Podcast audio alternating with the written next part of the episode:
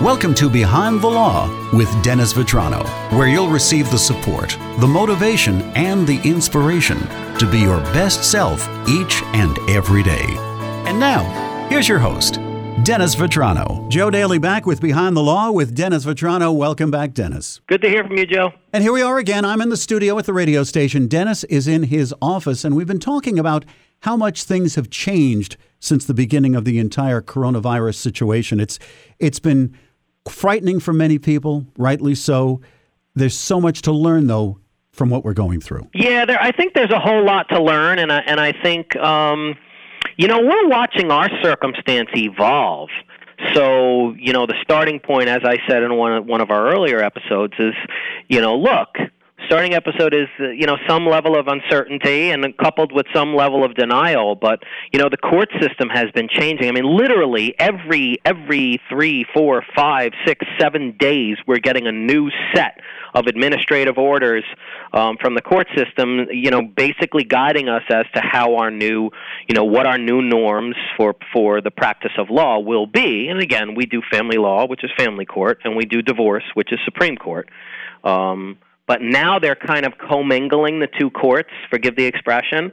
So what we started out with was we're handling all emergencies. So if you have an emergency application to change child support, you lost your job, what have you, or somebody's not paying child support, okay, we'll handle that emergency. Emergency application for custody because due to the COVID, one of the parents is either, you know, unfairly withholding the children or or trying to protect their safety, whatever the argument may be, we'll hear that emergency. Or any emergency that has to do with COVID, we'll hear that. And of course, orders of protection. When you have situations of domestic violence, the court was still entertaining those, literally in court. So you'd go to court and they'd and they'd hear those and um you know they had a completely different protocol as to how you handle. You wouldn't have a like a, a a proverbial cattle call of everybody waiting in the courtroom you know to be called have their case called a limited staff um a lot of protective measures were put in place. And then that evolved to although the rules were emergency cases a lot of times they weren't they weren't really willing to hear anything but orders of protection, which again, that is the absolute most important, biggest emergency that the courts will, will have to deal with no matter what. But now what we've seen most recently is it's kind of like, you know, and I and I've explained that this pandemic in some ways is going to be somewhat of I see it as more of like an elastic band. You know, you're you're stretching it back and back and back and turning off the economy and and and slowing down and tempering down things that you're going to do, and then I think it will swiftly move back. It'll take some time, but but relatively swiftly. Um and in this circumstance, what we're seeing with the court system is now they're telling us, okay, scrap those rules to a certain degree that they mainly stay in place but but here's how we're changing it. The way we're changing it is all of the current pending cases now they're going to start picking cases to have conferences on and start hearing them. But we're not doing it in person. We're using Skype for business. So now lawyers and presumably parties will be able to appear for court appearances virtually which to me is an amazing development okay? Not only is it the new norm for now so now we're getting closer to back to proverbial business as usual in terms of handling cases. In that the cases that are pending they're going to start hearing them again okay um, and then if you have a particular case that really needs to be heard, they'll you can make an application and they'll entertain actually putting it on for a virtual court appearance, which is great. I, I think I think that's where we should be. Um, I, I I totally get the protective measures we want to take. We've flattened the curve in New York State. There's no question about that. But we want that continued. We want that flattened curve to continue downward. And I get that. So you want to take those protective measures. But there is absolutely no reason why we cannot be doing everything virtually. Everything. Okay? You want to buy a car? You know which to, which I did and one of my friends recently did? You can do it all virtually. You don't need to actually go into the dealer and shake hands and sit right next to somebody. They can send you all the documents virtually. You can do a virtual test drive. You, you'll do a curbside pickup with masks and the sanitizer and everything. It can all be done. So, with the court system, the biggest thing I'm happy about is the courts have always been loath to adjourn things. The courts have always been loath to allow to um, permit people to appear via phone if there's a court appearance. So think about daily life. Let's let's say, for example, you have a divorce case. Okay, our law firm is extremely busy. Maybe one of the most one of the busiest law firms anywhere within an hour of us. Okay. Um, we do tremendous high volume. We're, we're large in size in terms of just handling one area of law.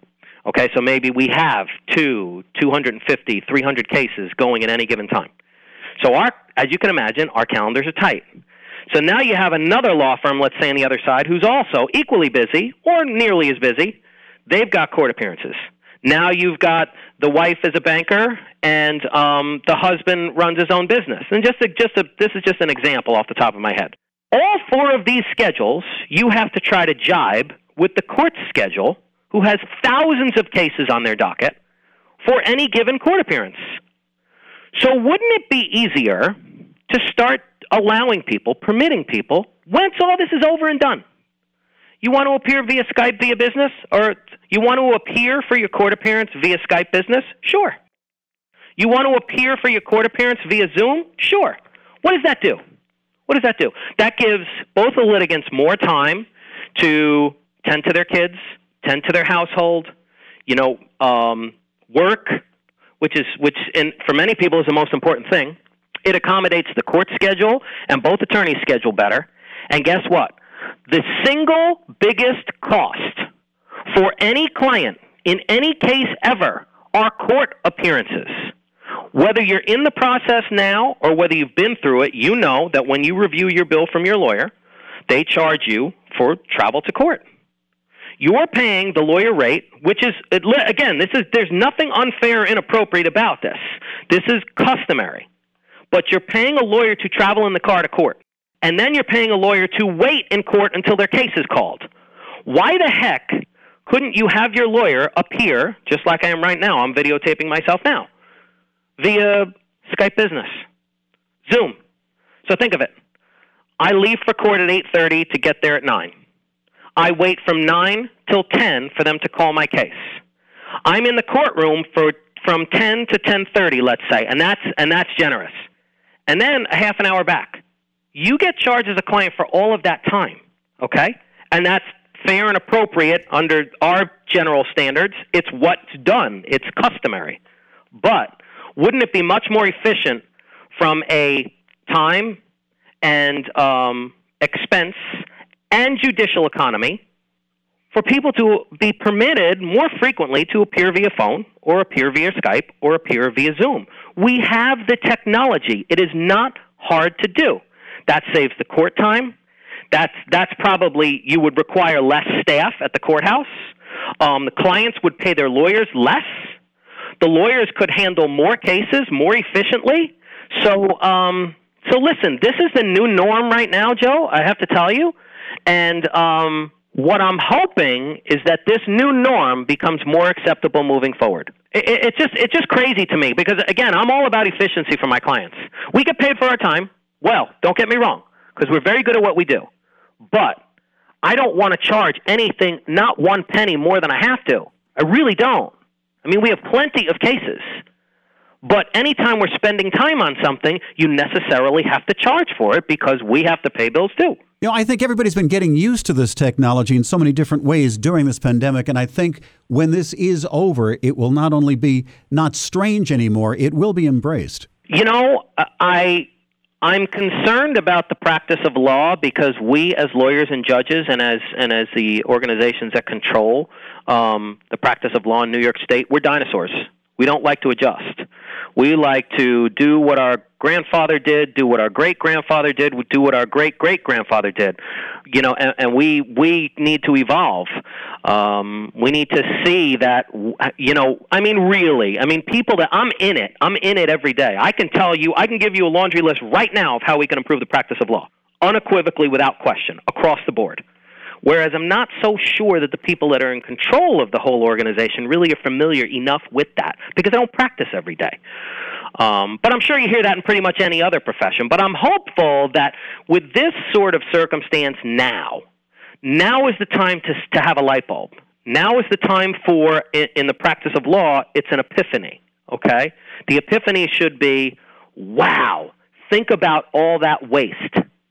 Insisting that people appear in person all the time for court appearances, uh, think about how much waste. How much we could save by taking a page from the technology industry, take a page from Silicon Valley, you know, use the Zoom, use the Skype for business. Um, just my thought. I just, you know, if you're looking for ways to be more efficient in the practice of law, it's certainly the way to do it. There you go. Good stuff this morning, Dennis. Thank you. As always, I think we've all uh, got a good feeling for what can become of this in all of our different areas of work, all of our different industries, and the communications business that I am in, we can all embrace this technology and move forward and not only uh, save a lot of time, save a lot of money, but make life easier for everybody involved. Uh, good point this morning, Dennis. Thank you. Yeah, and I think, like I said, I mean, uh, the the last point I'll leave you with is, you know, look, before the pandemic, if I wanted to appear if I wanted to, say, adjourn a court appearance, it would require, because there was some scheduling conflict, it would require several letters. Some courts require you have to use their specific form. You can't just send a letter requesting it, and then you wait for days for them to respond to you, and then you have to get consent from everybody. I mean, eh, you know, and then if you want to appear via phone, you have to get specific written permission from the court. All that red tape. Couldn't you just say, yeah, okay, perfect we're going to appear via Zoom. Okay? Everybody has the link. We're going to send out, and, and it's as simple as this. The way we do it with our office meeting is we put a link in the calendar. Okay? You go into our calendar, you click the link. As soon as you click the link, it says, Do you want to become part of the meeting? Click that. Your camera on your computer automatically puts you up on the screen, and you see, you know, however many people are there two, four, six. And, uh, you know, the capabilities of Zoom are, are, are pretty impressive. Um, so look, I mean, I, I think you know what can you learn? What can you learn from this process? And I think um, I think the practice of law has a lot to learn, and I'm hopeful that I want us to get back to full, you know, capabilities of handling cases day to day, minute to minute, hour to hour, you know, week to week. But um, but we can utilize this technology to make sure everybody's kept safe as well. And listen, it's not just safety, it is the E word, it is efficiency. Mm. Okay? There you go. Being cost effective. And I, and I think clients want that, the legal profession should want it, and, and hopefully that's the direction we're moving in. If you're in the technology business, you're in good shape. If you're in the red tape yeah. business, not so much. And and listen, we got to put the people in the red tape business out of business. There right? you go. You heard it here. Dennis, so, always good to have you with us. This is always fun, always educational. It's just a good time to spend. If you need Dennis and his services, please, by all means, best thing to do is visit his website. Yes, drvetranolaw.com. And there's a lot of stuff out on social media. We have YouTube spots out there and, and Facebook and Instagram. So, you know, again, I'm all about the positive, so don't expect to see any, you know, everybody's going to die, the world is over. That's you're not going to see that. You're you're going to see positivity because that's what I'm all about. Glass half full. Dennis, good to have you with us. We'll do it again soon. Good to talk to you, Joe. Take care.